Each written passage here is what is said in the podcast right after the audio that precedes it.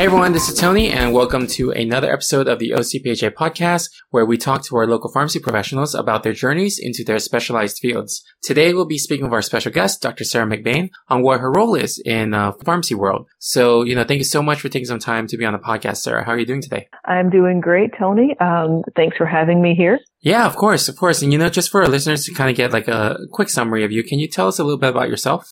So I have been in the pharmacy profession for a few years. I actually started out in North Carolina. That's where I went to school and did my first residency. Unlike many pharmacists that I run into, I actually was always very directed towards ambulatory care. I got turned on to Amcare Pharmacy when I was an undergrad. So I started pharmacy school sort of thinking this is what I wanted to go into. And after I graduated from um, UNC Chapel Hill, I pursued a specialty residency in family medicine. That actually uh, positioned me to take my first practice position, which was at an academic medical center in North Carolina, where I practiced collaboratively with physicians, nurse practitioners, PAs to help. We didn't call it CMM, but it was comprehensive medication management for a, a variety of patients for a variety of different uh, conditions, diabetes, anticoagulation, that sort of thing. Did that for a few years, started looking around a little bit, thinking that I wanted to maybe shake things up a little bit. And then I saw a position listing in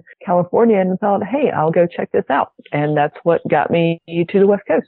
Yeah, so I was wondering, like, for your residency program, like, what kind of aspects of it uh, was able to prepare you for that ambulatory care direction that you went through?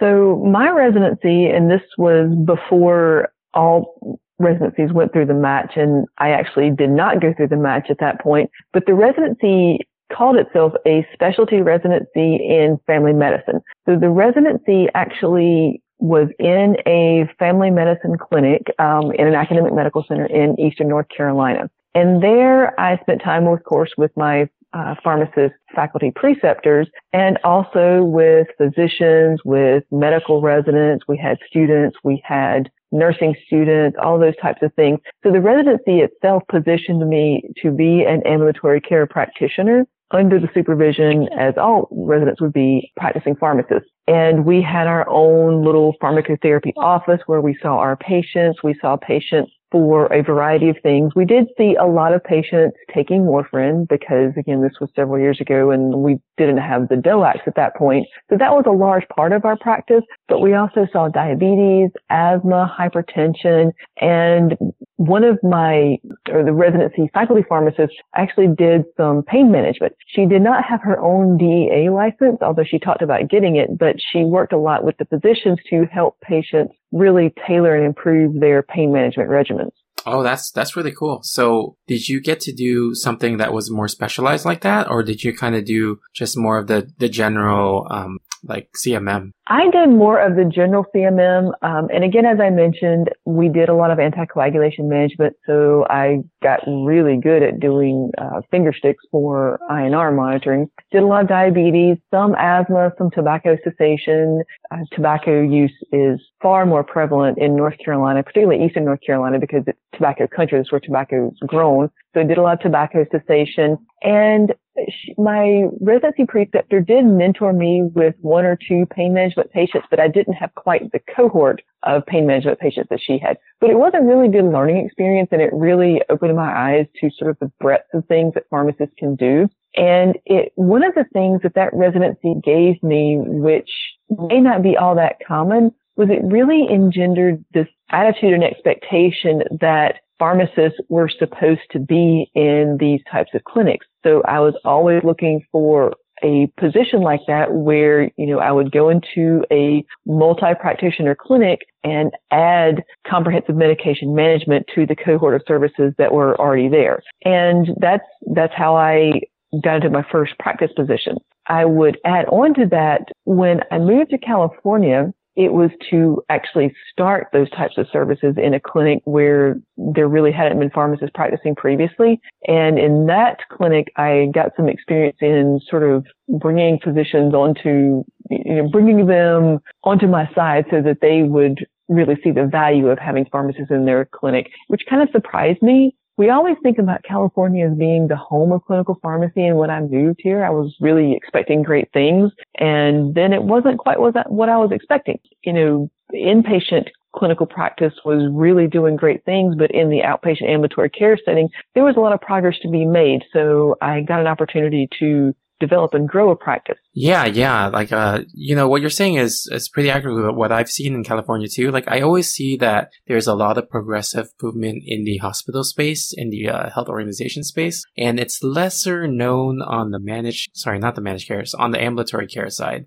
I think in recent years, I've been seeing it more prevalent, which is really great. So, uh, just a, a, reminder, like when did you when did you come to California again? I moved to California in 2010. Um, I initially started out in San Diego, and I was there for several years. Then moved to LA for a few years, and then now I'm in Orange County. And when I was in San Diego, as I mentioned, this particular clinic, it was, you know, within a, a teaching center. So they, ha- they were accustomed to the concept of teaching. They were, you know, accustomed to the concept of medical homes, but they just had never really had the I guess, the incentive to in, incorporate a clinical pharmacist into their practice. So it took some time and it took some, maybe some salesmanship and some convincing. But by the time I moved on to my next position, the clinical pharmacist services were expected. So, you know, someone else is in that clinic now providing services because it, again, that's just part of what the clinic considered part of their offerings and what they do. Oh, okay. So when you were there, did you, well, I guess, what was your exact role in terms of getting that um, program started? Well, my specific role was just being the pharmacist on the ground and offering the services. To describe some of the things that I did to get the services started, because if you're looking at a clinic, and it's particularly if the clinic with several different physicians, you'll commonly find that there are at least a few physicians who you might term as early adopters. So these are individuals that are on your side and interested in having the service there. They, they see the benefit. They don't really require a lot of convincing. So it's really gratifying to approach those individuals first because it's an easy sell and it's an easy win. So once you found, you know, your, your support group, then you start moving on to maybe the physicians who are sort of the neutral territory. You know, they don't care there or not because they just don't, it's not, it's not taking anything away from them. You're not a threat. Then you can bring them on board. And then lastly, you move on to the physicians who are a little bit more resistant. And I have a great story that I will share for one of the most resistant physicians in this particular clinic. And this particular physician was resistant, not in so much that he was opposed to pharmacists or opposed to clinical pharmacy services. He just really um, was really held on to the idea that patient care was the responsibility of the primary care physician. And that was what was in his head. That was the way that he saw things should be. And in addition, he was kind of a, I know, a, a gruff older guy, which just, I, I can't talk about the story just without imagining that. However, um, I kept working on him and kept, kept, you know, collaborating and really trying to, you know, I would look, I would review his schedule and look at his patient's charts and make some suggestions. And occasionally I would ask him, you know, can I go in and meet with your patient before you and just, you know, go over their medications and review them. And after a while, I, he saw the value in different recommendations that I would make. He said, oh, that's a really good idea. And then also came to realize that I cared as much about his patient's health and outcomes as he did. And, you know, after some time, actually by the time I moved on, this particular physician became one of the greatest advocates of clinical pharmacy services. Oh wow, that that's really cool because it's it's always like a challenge that I think um, a lot of the people in the field face is like how do we get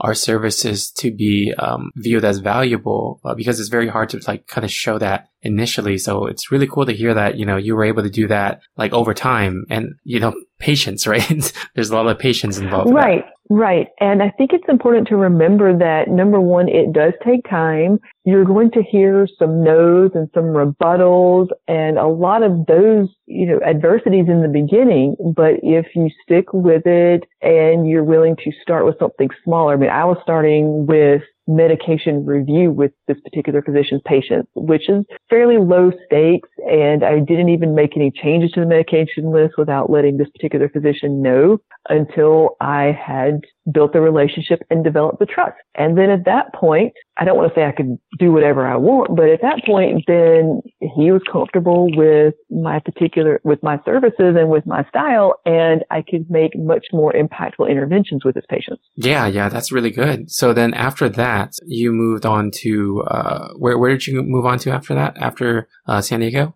So after San Diego, I moved to LA. And one of the things that we haven't really touched on is I've always been in pharmacy academia as well. So I've been doing all of these clinical things.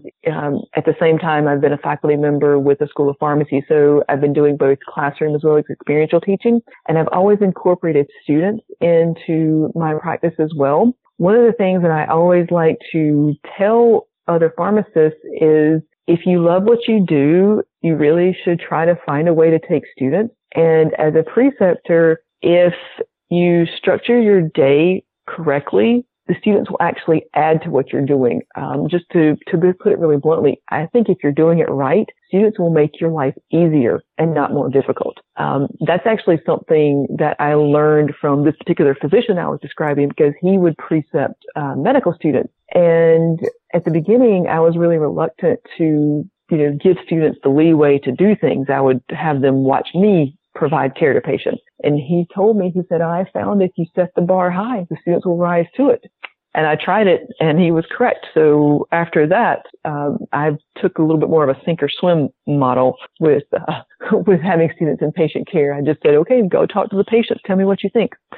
But to come back to your question. So after that, I moved to an administrative position as a department chair with a small private school of pharmacy in Los Angeles. I was a little bit less involved in direct patient care in that position because of the significant administrative load, but I was actually facilitating many faculty at the School of Pharmacy to set up their own clinical practices, both inpatient as well as outpatient. So there were several pharmacists who were pharmacist faculty members who established internal medicine practices, psychiatric pharmacy practices, and also ambulatory care practices practices within uh, FQHCs or federally qualified health centers. So then, in your role there, um, did you have a lot of like I guess for the coursework, were you involved with that at all? For the teaching, yes. I taught in several different classes. My first semester there, I actually co-coordinated a course with the school dean and we covered a lot of topics. It was a capstone course for the third years before they went on rotation. So we covered a lot of professionalism topics. We covered some physical assessment. We revisited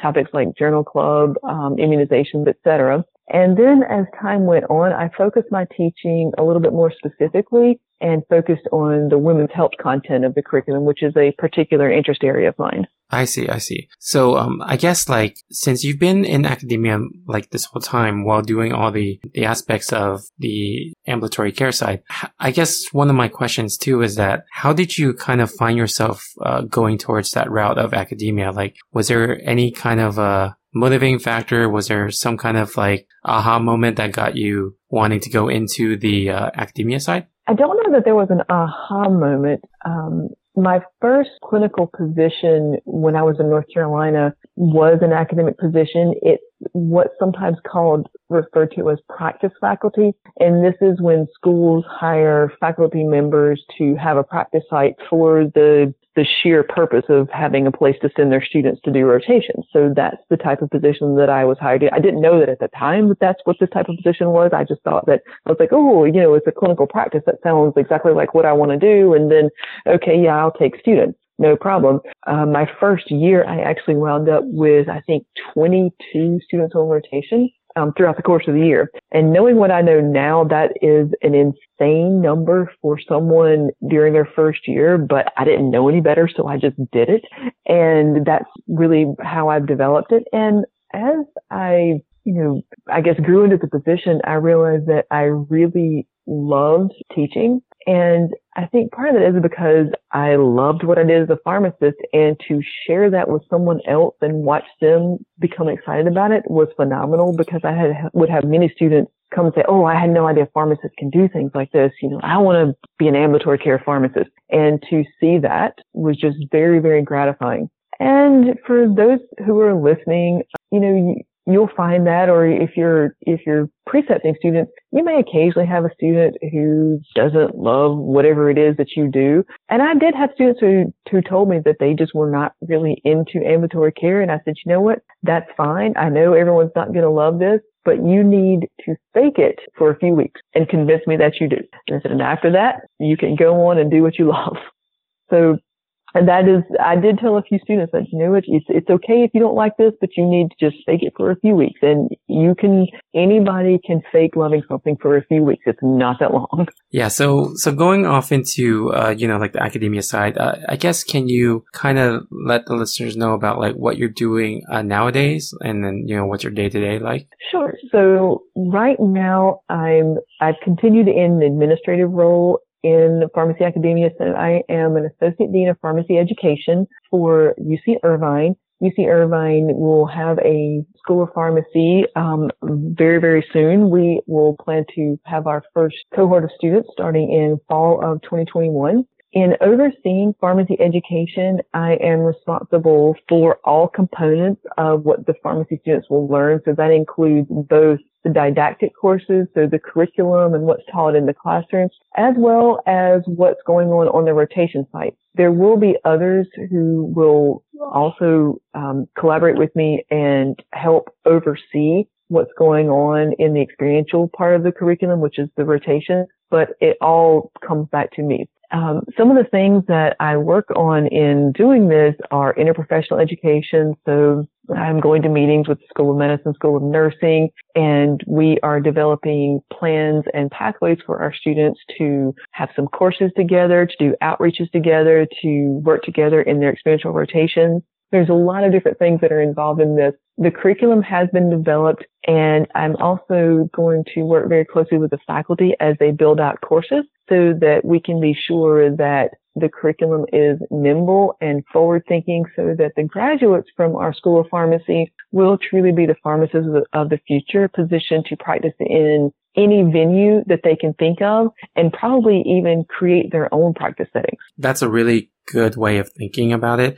I think like one of the challenges that we have been seeing is the number of people who are graduating and it's tough to find a job, but then that's the existing type of jobs out there. So the idea of, you know, um, finding these unique roles or forging their own path, I think that's a really good point in having them be aware that that's a possibility. I think that's critical. And you know, the other thing to keep in mind, um, you know, we're recording this during, you know, the spring of 2020, which is part, is during the coronavirus pandemic. And one of the potential silver linings that may come out of this scenario is increased opportunities for pharmacists because pharmacists are essential employees. Pharmacists are frontline workers who are providing you know, direct patient care. Pharmacists are going to have a phenomenal role in both testing for the presence of the virus as well as potentially providing treatments and immunizations.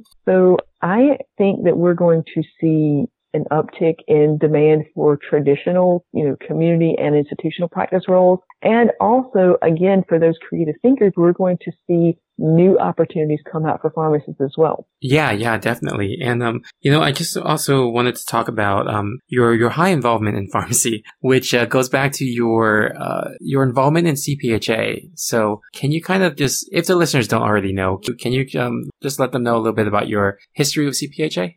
Sure. And as you probably gather with most things, I have a story to tell about that as well. So when I moved to California in 2010, I moved by myself. Uh, my husband moved several months after me because he was finishing a fellowship and, you know, finding the right position for him as well. So when I moved, I started looking for, I like to say I was looking for my people. So I thought, well, surely there are pharmacy organizations in California. So I go online and I find pharmacy organizations and I join and start looking for local meetings and I go to local meetings. And I joined both um, CPHA as well as CSHP.